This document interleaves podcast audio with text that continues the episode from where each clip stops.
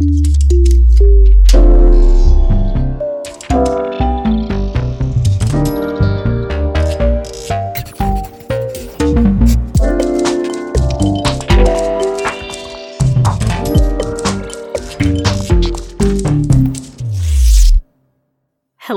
Evan. Hello, Hannah. so today I had an idea for an episode, uh, which we've talked about a little bit. Are you ready for for a, a hand centric episode? I'm very ready. I'm not really sure how to like intro this or how to say that. It's not actually a hand centric episode. It can be a um, little hand centric. It's but I'm I it's a topic that I'm excited to talk about. So I'm just to I'm just going to jump into it. So growing up, I wanted to be a writer. Like as a kid is like what I wanted to do. And I wrote all the time. And I think like I felt pretty good about my writing. I was like, oh yeah, I'm like a child prodigy. mm-hmm. um, I would take those. Do you remember those like reams of old printer paper that had those little like cut out sort of dots on the side. I I know them well. I've they were torn like, off a lot of those right. Those they were dotted edges. They were like really good fidgets for '90s kids. Um, so yeah, I would take those like you know connected uh, reams of printer paper, and I would just like write story after story on them. And I wrote stories at home. I wrote stories in school. Like in school, I would often be the kid when I was young who went just like above and beyond in the writing exercise. Mm-hmm. Um, and generally, that was a creative whim that was really nurtured and supported by the people around me. There was like a lot of positive feedback mechanism around it. My parents were like, wow, so good at writing. What a what a prodigy. I mean, teacher- to be fair, you were a prodigy. I've seen some of your old writing. It's incredible. it was it was really I mean it was unbridled. I think there was just like there was an energy, there was an energy there. I would not go as far as to say child writing prodigy, but it was something that I think as a kid brought me a lot of joy. So for years I wrote and I would say, you know, maybe up until high school I was like, yeah, this is my dream. I I want to be a novelist. I want to be a fiction writer.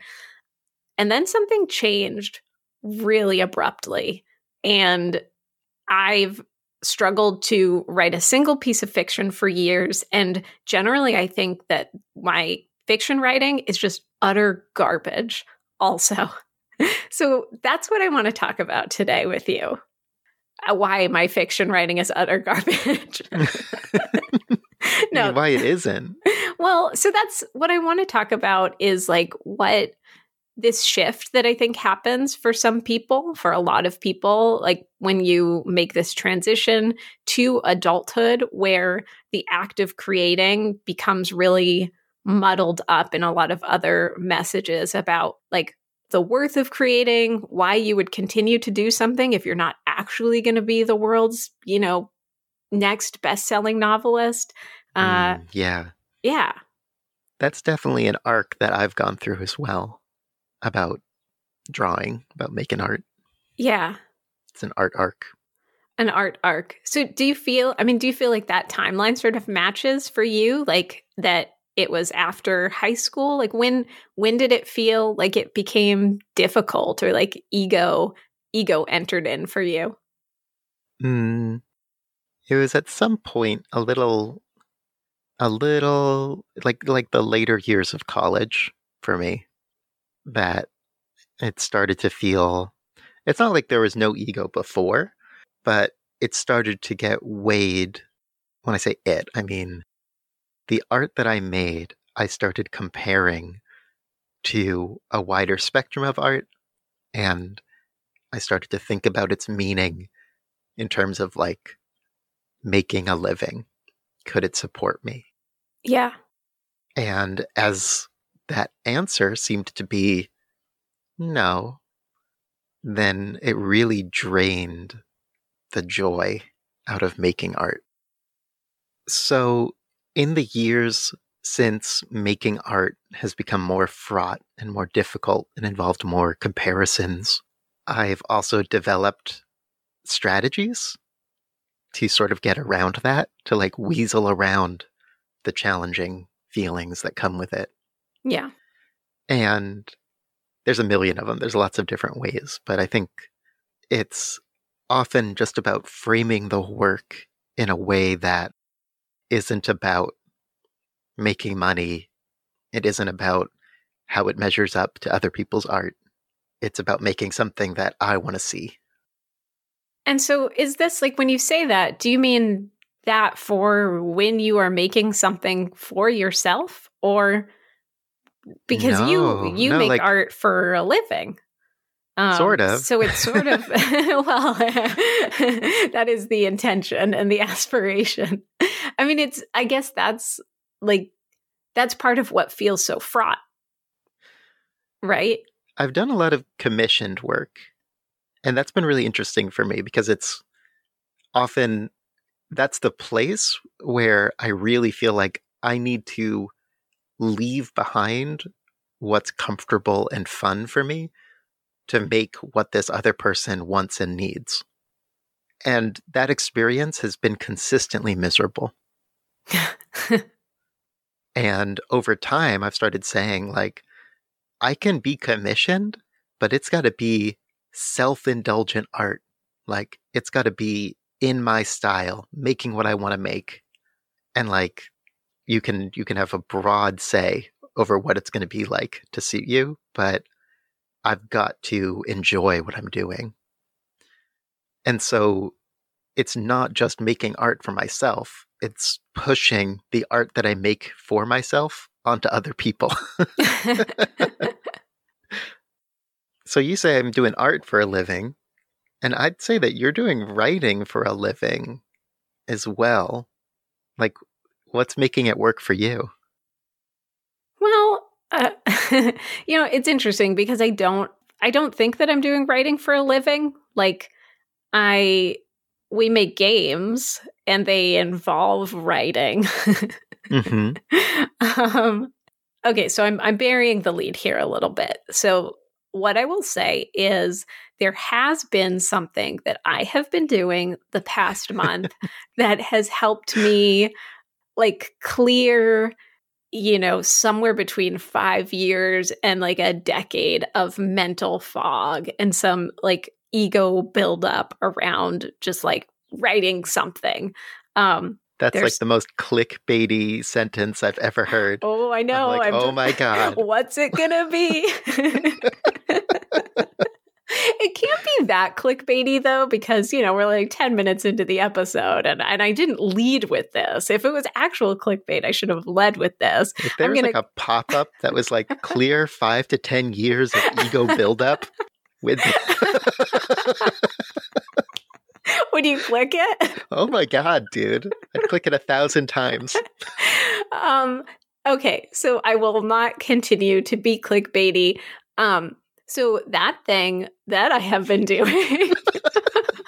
it's like i'm i'm physically incapable of just getting there um it's it's fanfic it's fanfic there i said it It's- it's fanfic. So, I have some friends who are really into fanfic. They've been writing fanfic for years. They've been reading fandoms. They have some fandoms that like just mean a lot to them and they're they're just- they're really into like seeing more stories being created in these worlds. And it's not that I didn't quite understand it, but it just it was not it was not a shared interest that we had. and mm-hmm. then over the pandemic, I got really into Star Trek. As you know. I, yeah, I've, I've gotten that impression. Yeah. Well, so you get to hear a lot about Star Trek. Like there's a lot of people in my life who get to hear more about Star Trek than they want to hear. Uh, I guess yeah. I, I want to, I want to disagree with that framing. Let's just say I hear a lot about Star Trek. okay. Um so as a kid, my mom was super into Star Trek Next Generation. And this is sort of like a weird thing because there is nothing else about my my mother that screams like nerdy fandoms. Like she generally loves The Bachelor and uh you know Dancing with the Stars and stuff and Star Trek Next Generation. Like she mm-hmm. went to cosplay parties. She just she fucking loved Star Trek Next Generation when I was a kid. Um, we, I think I have posted on Twitter before also that you know I'm I'm Jewish, so we grew up without a Christmas tree, but we did put presents under this like giant seven foot tall cutout of Worf. Which I can share that picture again. So I grew up, you know, watching Next Generation, uh, and then I kind of just forgot about Star Trek. And then, you know, the past two years, I've started to watch, like, I watched Deep Space Nine. I've been rewatching Next Generation. I've been watching Star Trek Discovery. I still have not seen all of the Star Trek there is to see, but it, I credit Star Trek for like a huge, a huge support that's helped me get through the pandemic. It is this vision of a future where we we made it. We spread out among the galaxy, we met like other species and alien races and there's like there's more to see there and it's really beautiful to me. I even mm-hmm. love like I love the differences between the different series. You know, some of them are darker. Discovery is super grim. Uh, Starfleet does not make the best decisions. Uh, but in general, I'm just like, I love imagining this post money world where people don't get headaches anymore and their, their basic needs are met. They do get thrust into like a lot of alternate dimensions, and, you know. Yeah, I mean, there's different problems. yeah, and and I even like I like critiquing the things that make this world totally not utopia. And it's like, why do they throw each other in jail all the time? They're always like, they're always like, you are acting weird. We're gonna throw you in the brig. Starfleet puts people in jail for the rest of their lives. It's pretty messed up. So like, this is not a world where uh, everything that I feel like should have been solved socially and economically has been solved. But I love Star Trek is the is the point of this. Mm-hmm. So this became the first time that I could imagine writing fanfic. Like it was the first fandom where I was like, okay, I I get it. Like I understand there are relationships that I want to see or stories that I want to see told. Um so I wrote a fanfic. I applaud it. Yeah. You haven't even read this fanfic. That's right. I I is it okay to applaud for something that I haven't read? Yeah, I think you can applaud the like the the what it means. Um clap clap clap clap clap clap. clap. so I want to take a few minutes to talk about why the act of writing this fanfic helped to clear away that that five to ten years of like of psychic fog. Should we start by talking a little bit about the fog itself? Yes. And like yeah. where it came from, what it feels like? Yeah. So I don't know. I want to hear about that fog for you because you you talked about it a little bit, but I want to hear more of your thoughts about like why why that fog forms. Well, for me, I think that similar to you, when I was growing up, I had like that childlike self image of being exceptional and drawing things and having people around me be like, oh, you drew a thing. That's great. clap, clap, clap, clap, clap. Clap, clap, clap, clap, clap. and there was a point where I was like, okay, what if I like, you know, what if I really start drawing things, you know, not as a pastime, not as a hobby, not as an interesting activity, but as a mode of expression as like something that is for others to see, to mm-hmm. witness, and potentially also for work, for living. You know, there were really early days where I was like, maybe I could make a web comic. Maybe I could be one of the people who make money that way. And with that idea, my impression of my own work changed dramatically suddenly I felt like, oh, there's so much that I can't draw the way that I want to draw. There's so many things that I can't do. And when I look at other art, there's so many styles and like victories that people are achieving with their art that I do not know how to do. And I went to when when I was in college, I was leaning towards a sort of math uh, kind of degree, but I took an art class too. Mm-hmm. I have mixed memories of it. You know, it felt in some ways like I was behind everybody. Like people just had like competency that was way beyond what I was doing. It's like people were practicing.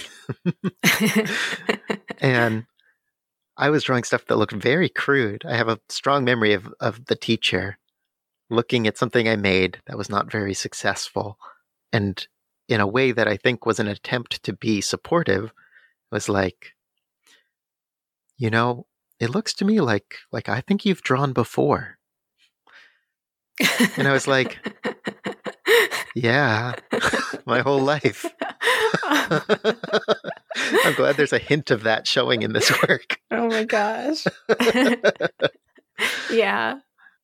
So I got this impression that I was not a world class artist. In fact, probably calling myself an artist at all was a insanely pretentious reach. And so I didn't call myself an artist and I kind of dropped the whole thing. Yeah. You know, it's one thing to make something that you're like, "Oh, that's that's neat. That was fun to scribble your hand around." And it's another to ask other people to give you something for what you made. yeah. I mean, I think I think some of that played out similarly for me. There are like two distinct things for me that I can think of. The first is I at one point, you know, in high school really started to struggle academically. Like I just was not a I, I, was not a successful student at some point. Like I started to struggle in math and science mostly. And because of the way that the education system is, it's kind of like if you struggle in one place, you're struggling every place. Um, mm-hmm. And, you know, I think at that point, there was this threat looming of like, okay, like if I fail, if I fail out of enough classes, I'm going to fail out of high school. Like I'm not going to be able to graduate. And so there was this immediate priority put on my shoulders of like, okay, you got the writing, you're going to be fine. Start giving that 50%. Like it's already there. Scale that back and give everything else 100% because otherwise you're you're not going to graduate high school. Um right. so that that was the first thing. And that also kind of paired with like seeing that I was not going to be this exceptional person academically, I think that came with, started to come with a lot of messages around like, now is the time to start to take your life seriously. And these like sort of whimsical things that you enjoyed, like you can keep doing them, but they just cannot be, they can't be the focus right now. Mm-hmm. And I got through that. I graduated narrowly from high school and then went on to a college that was, you know, fostered the liberal arts spirit. I was like, oh, this is great. I'm free. I can finally reconnect. And like you, suddenly found myself matched with people who were just better. and right. you know, I mean, I think it becomes a little bit of a trope. I feel like even you start to hear it sometimes in high school like when you get to this point in your life, you're going to be a little fish in a big pond. You know, you thought that you were the best. Um, and I never thought that I was the best, especially by this point. I think I had been pretty beaten down. um, but you know i still took writing classes. I had some some professors who were like this is this is great. This is solid. I like i'm i'm into this. And then i had this experience uh, my like second year of college where i had this writing professor i really liked. I'd written a first story in a fiction writing class. It had been really well received. And he had given some lecture that was like one of those lectures where like I left kind of starry eyed. It was something about taking risks and not worrying and like this is this is the time in your life to go to go big and write weird. And so I wrote a story where I was like, this is it. this is this is amazing this is big this is weird and you know we we would submit these stories to class a few days in advance and everybody would read them and then we would sit down and talk about them so we got into class it was my day to be like critiqued we sat down the professor leaned back in his chair and he said I am not going to be commenting today. I'm not going to be participating in this conversation. This is the most pretentious thing I have ever read, and I have nothing else to say about it. oh my God. and I mean, like, it was really out of character for this, for him too. And like the entire class was like ghost white. Like, I think nobody knew what to do. Um, and it was so embarrassing.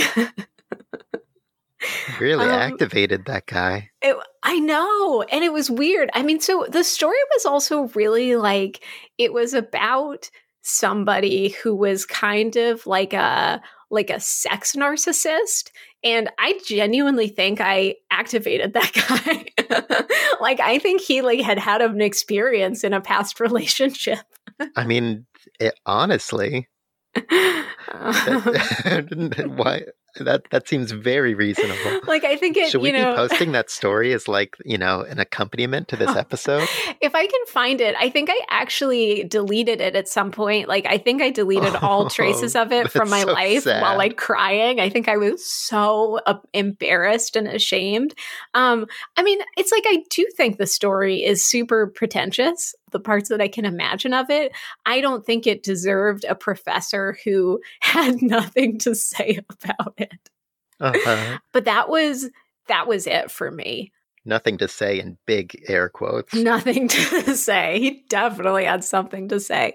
Um, so you know, I still took some writing classes after that, but I think that was this this point where I was like, ooh, like not only am I a little fish in a big pond, like I am a I am like I'm the, bad fish. I'm a bad fish. Like I'm I'm the rainbow fish if the rainbow fish sucked and was like totally pretentious and ostentatious and like I had no idea that I was the bad fish.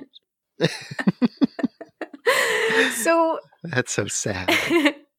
so and here's the thing about that. I think that I realized that if I was to stop writing, that that itself would be really pretentious. Like, oh, I can't I can't handle criticism. I can't handle critique. So I I kept writing. I mean, we made games. Eh, everything's been going on. We've been keeping on. But for years I feel like I've had this sense of like deep self-conscious restraint right. and embarrassment about everything I do. I feel that. I feel that. I've got that feeling too. So in those those years immediately after college, for me, I remember being inspired by I was inspired by a webcomic artist that I liked. The webcomic is called Nedroid. And at one point, uh, that artist made a whole bunch of bad comics that they were labeled bad comics. And they were three panels and they were scribbly and had non jokes, which very often ended up being hilarious. They were energetic, they were very fun. Mm-hmm. I, I remember rallying you to this cause yes. at the time, and along with other friends of ours. I was like, let's all make bad comics. It's just like throw down some panels, put whatever you want in them. They're going to be bad. Mm-hmm. And, you know, looking back now, it's like, ah, oh, this is like a, this was like a kind of medicine for the feeling of being incapable of making good things, for the feeling of constantly worrying whether the things I made were bad. Yeah. It's like, well, why don't, instead of starting in that in between place where things might turn out well or they might turn out badly, let's just start at the place where they're bad eh, that's yeah. established. We're in the bad zone. Yeah. And what we make here doesn't matter. it doesn't matter if it's bad. It, it obviously is bad.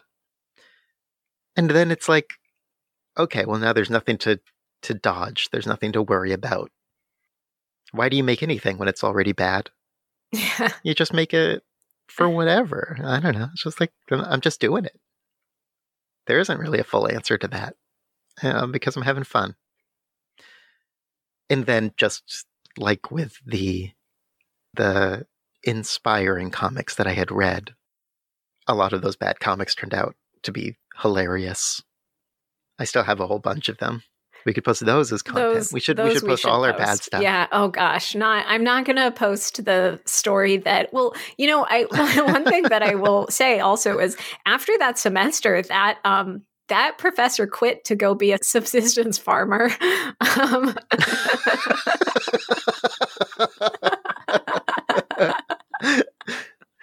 so it is possible that my story was so bad that it just was what what caused him to go live off the grid.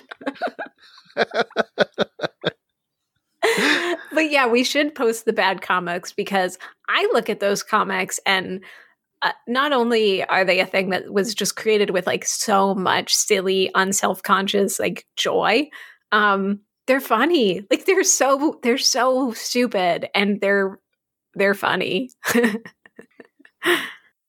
And so it seems to me like fan fiction for you has been serving a similar role of like not not necessarily bad. Like bad might, might not be the operative word here, but there's a little bit of a like a like well fan fiction. This is like a silly zone. This isn't where you are judged for you're expected to be making great literature that changes the world. Yeah, you're just like, I just wanted to see what happened when these two characters who weren't supposed to kiss kissed. What if they kiss? Kissed. Um, so, yeah, I think fanfic has been that for me. And one thing that I wanted to say about fanfic is that it also helped, it's helped me part those gray, murky clouds also just through like the the structure of it because um and you know bad comics you can say the same for bad comics. Where bad comics it's like the goal is to be bad and to have three panels. And generally you kind of know that there's going to be like a, a a beat to them like a uh beginning middle and end. And often Mhm. it involves sort of like somebody staring off into space or something in one of those panels. And that's like that's part of the joke. So with fanfic, it's like you're going into it almost as if you already have a little bit of an outline because the characters have been made for you. You know who they are.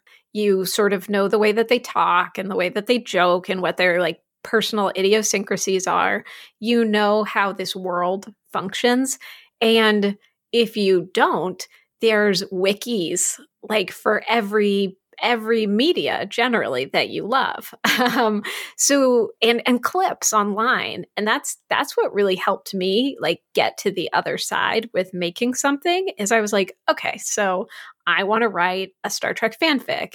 I know what i want to have happen in this fanfic. Now i'm going to watch a YouTube video to make sure that I get this setting accurate. Like, I want to know that if I'm describing the bridge, um, everything is in its place. And you get to choose how much of that matters to you, also. Like, Mhm. it's fanfic. I get to decide whether I care about if that's accurate or not.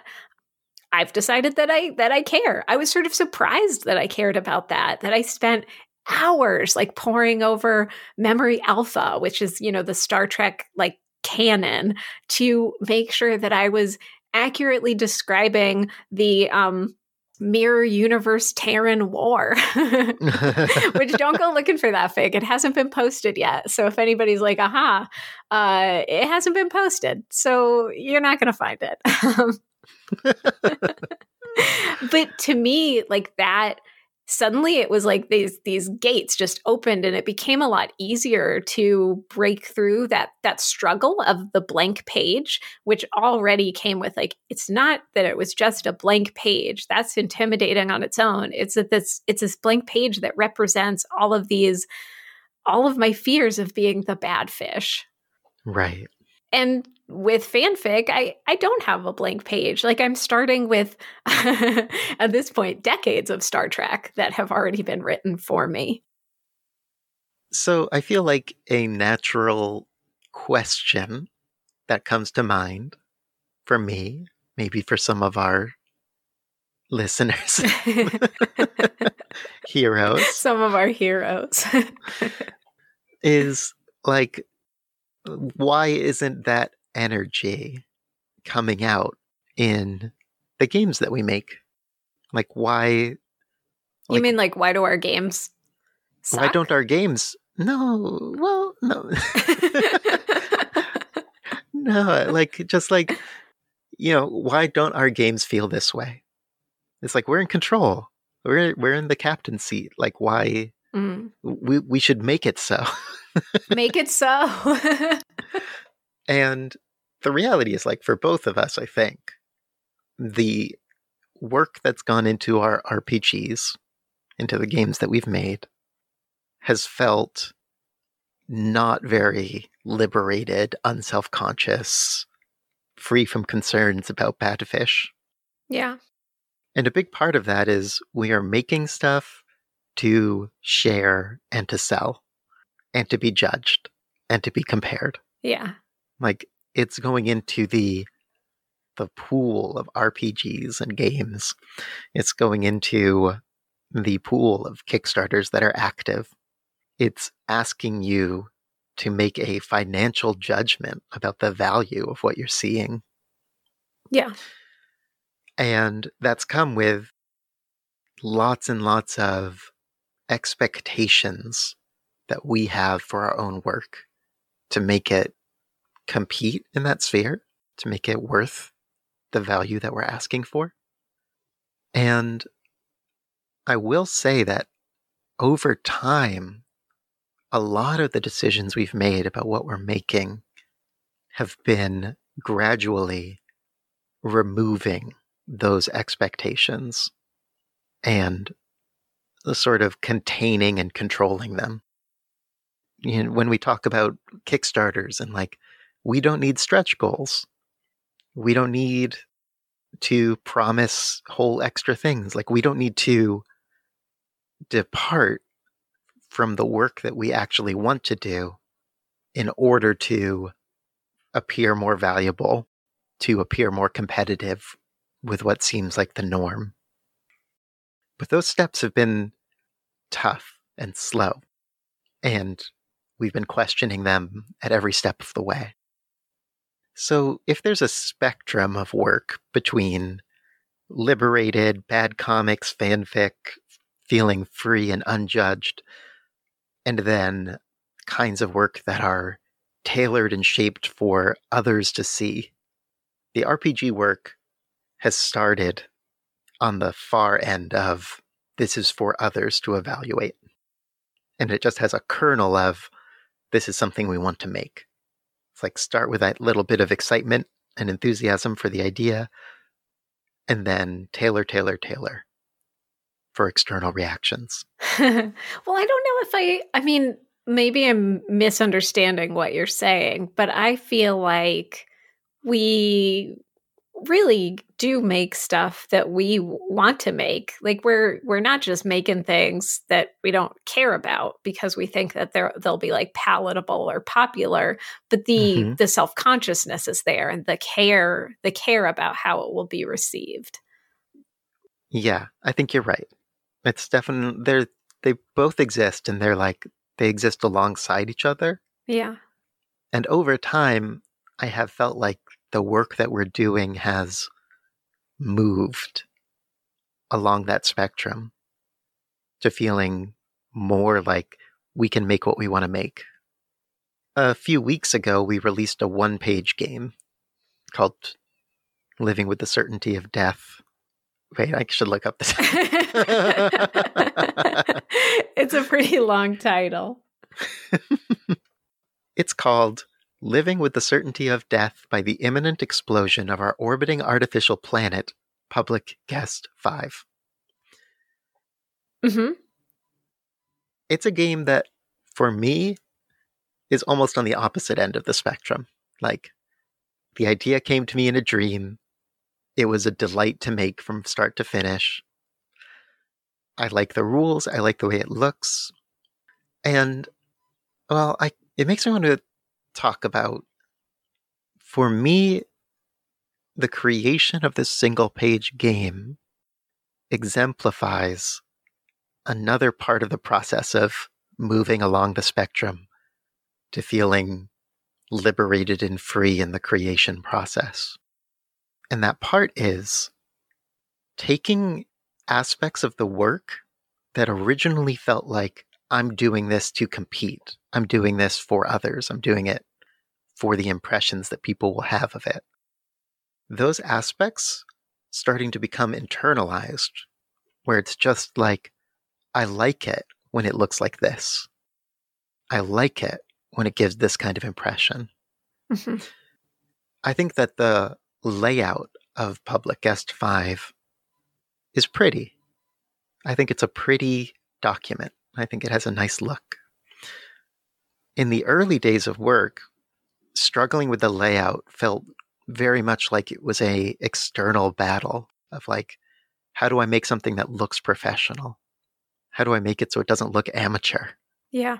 To people who are evaluating this. I don't want to look like a goof. and through a mix of becoming a little bit more skilled and also developing my own taste, laying out Public Guest 5 felt really fun and rewarding on its own merit. Like, I like the way it looks. It's designed in a way that I want it to to appear, and I get my own satisfaction from seeing it. And it's at the point where I'm just like, for other people encountering this work, I'm like, well, you should like how it looks. It's pretty, you know? Yeah. Like I'm bringing my own idea of what's a pretty thing and presenting it and inviting people to join me in enjoying it. Yeah. Which is very nice. That's nice. That's very nice. it's nice.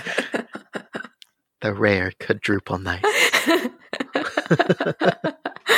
uh, so here's the thing. Uh, and this applies to what I am about to say, which I will say momentarily, but I have click, not click, said click, yet. click, click, click, click, click. what I'm about to say, I think, applies both to Public Guest 5 and fanfic.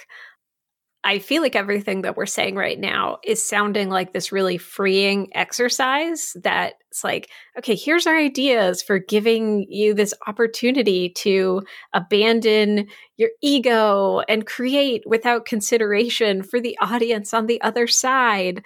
Um, uh, but it's it's not. And here's why. click the click, click, click, click, click. the reason why is kudos. So when I posted my fanfic a few weeks ago, I, you know, I didn't over edit it. I didn't even share it with you, Evan. I was like, I'm just gonna, I'm gonna do it. I'm gonna like have this first draft thing and I'm gonna post it. I posted it. I felt so good about myself. I went to sleep, and when I woke up, it, I had gotten this message that was like, Your fanfic got kudos. You know, it had gotten like five kudos or something. And I was like, Ooh, what's a kudos? Uh-huh. Um, and I looked, and you know, it's it's like archive of our owns. Uh, equivalent of likes. You know, it's just like their likes. They have this feedback mechanism for like, oh, you liked my fanfic, give it a kudos. Um, and I was like over the moon. I was just like, I got five kudos. oh my god, child prodigy.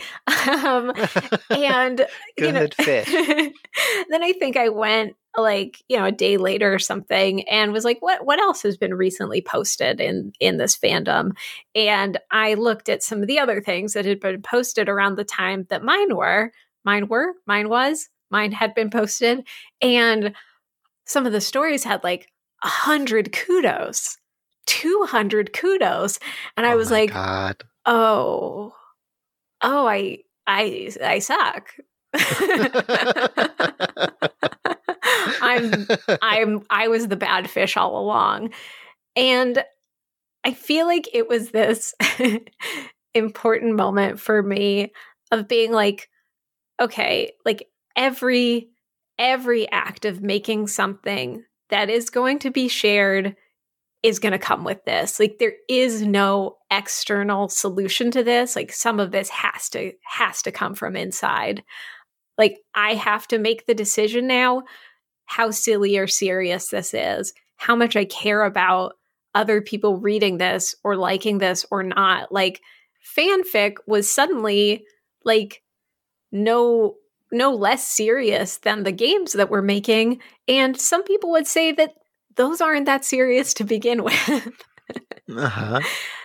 and I I feel like Public Guest 5 could like we could say the same as like you know we we could look at the itch.io statistics that people share like the itch.io analytics for when they release a free game and we might be really surprised like oh we we thought this game was doing great because it got 100 downloads and this person released a free one page game on the same day and got 500 like at some point Uh-huh. that work like just has to it's just got to come from in within.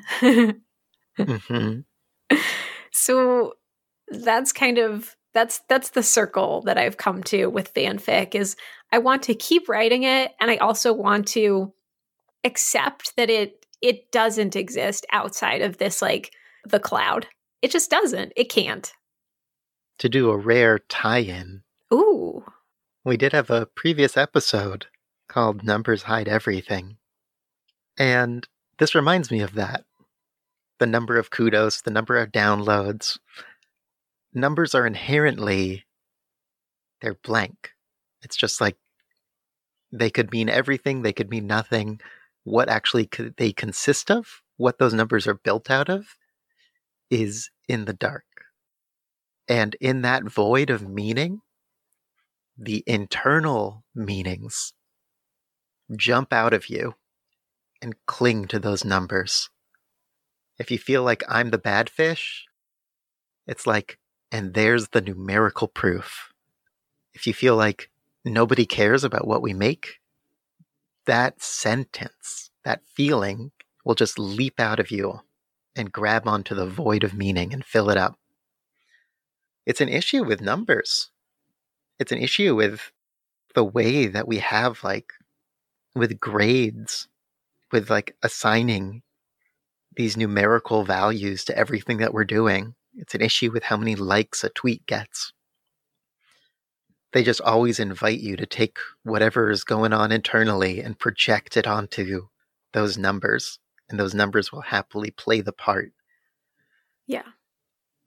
which is why it feels so important to have a internal conversation to like have a internal metric for evaluating what you're doing that isn't just at the mercy of of numbers that are going to be happy to represent whatever you want them to represent Yeah. or in particular that your worst fears are going to leap out and claim.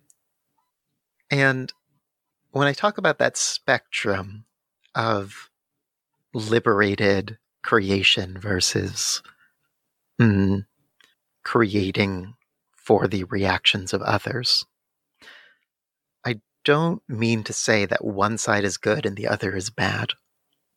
There's something totally healthy about wanting to share and promote the things that you make, wanting to like have it impact others and hear about that impact. Like that's what gets work out into the world. That's sharing, that's communication, that's like existing. In a society. Yeah. you know, it's being a part of it. yeah. And like being a part of the lives of others is a very human thing to be doing. It's pretty norm. Yeah. It's pretty norm instinct. so to close the loop about fan fiction, like at this point in the story, you have received some kudos and learned that you're the bad fish. I yeah, I have I have seven kudos. it seems to have capped out there. and so where did you go from there? so um undeterred, I decided to pick up a uh, story that I had started writing many years ago. Um, and this was also partially inspired by somebody on Twitter who's really into like 90s point and click games, as am I. Uh, years ago, I had started to write a fanfic, which I didn't even know at the time that this would have been kind of considered a fanfic. Um, I had played with you the 1995 point and click horror full motion video game Phantasmagoria it was a game that I'd wanted to play since I was a kid, but it would not have been appropriate at the time of release. barely appropriate for an adult. It was we yeah, we struggled with that game. we were like, "Whoa. There's some shit happening in this game." So I was like so taken by Phantasmagoria though, and I was like, "What if I like wrote wrote Phantasmagoria as is, like everything that happened in the game, just as a story.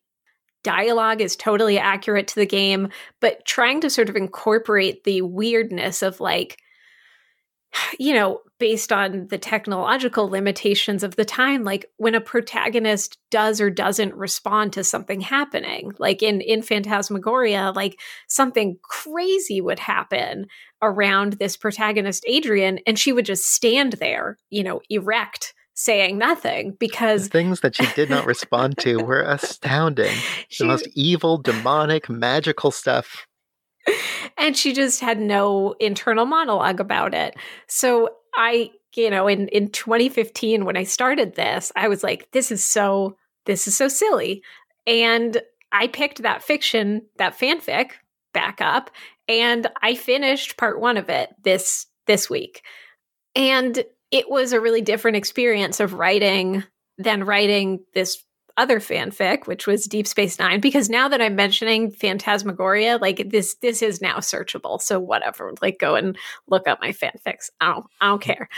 um, uh, so with this one, like I worked on this for hours and I sent it to you, you did like an extensive editing pass and had really good feedback. I reworked the humor multiple times because it was pretty goofy and like I just kind of stripped and stripped and stripped out the humor to try to make it incredibly dry and ultimately ended up with something that I was really happy with and um it will be the only fanfic in its fandom, like nobody will read this. And that's part of the, the like beautiful, I don't know what the message is here, except just like it's you figure out what clothes feel good on you and what your style is and what matters. And to me, the act of taking the second one much more seriously, knowing that the three views it currently has are all me. Um, there's something about it and i don't know i don't know what else to say about that but the work continues. I just feel like that's an example of a different way to frame this idea of having lost the graceful creative energy of childhood that didn't come with worrying about fish worrying about kudos, you know? yeah. But we can reframe that where it's not about trying to regain that, but it's just about making peace with the self evaluating part of ourselves. The desire to polish something, the desire for it to look a certain way, to read a certain way, and welcoming that voice and saying that is part of the fun And it doesn't have to belong to the world of compromising for others. It doesn't have to belong to the world of comparing with others. It can just be a part of my own enjoyment of making what I make. It's also refining what I make. That's such a nice way of putting it. You're always so good at synthesizing these these things. I'm like, I want to talk about Star Trek. and you're like, now I've synthesized that into something really beautiful and applicable to people's lives. In conclusion, everybody should read the Phantasmagoria no. fanfic. Everybody no, should go check it out. It. No. Everybody should give kudos. oh, and then the cycle starts again. So that's what we have for uh, this week. And, you know, we'll be back. click, click, click, click, click, click, click, click, click.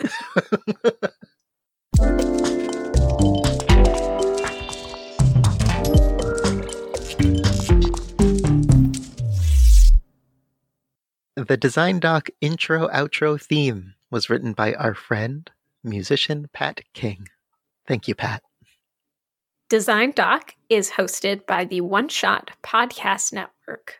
Whoa, my voice kind of dropped really like really low on network. it was like a range that wasn't even detectable. the One Shot Podcast Network.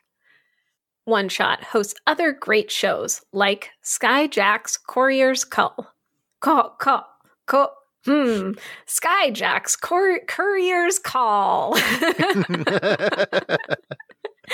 which is an all ages friendly actual play podcast set in the world of. Sp- oh, god damn it. I've never listened to Skyjacks. I'm so sorry. Spear?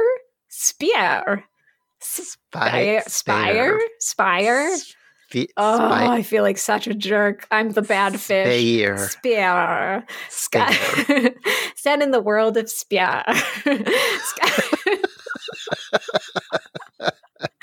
oh gosh. Skyjack's Courier's Call follows three teens as they set out as new apprentices aboard an airship with the Swiftwell Courier Service bringing mail and adventure across the world.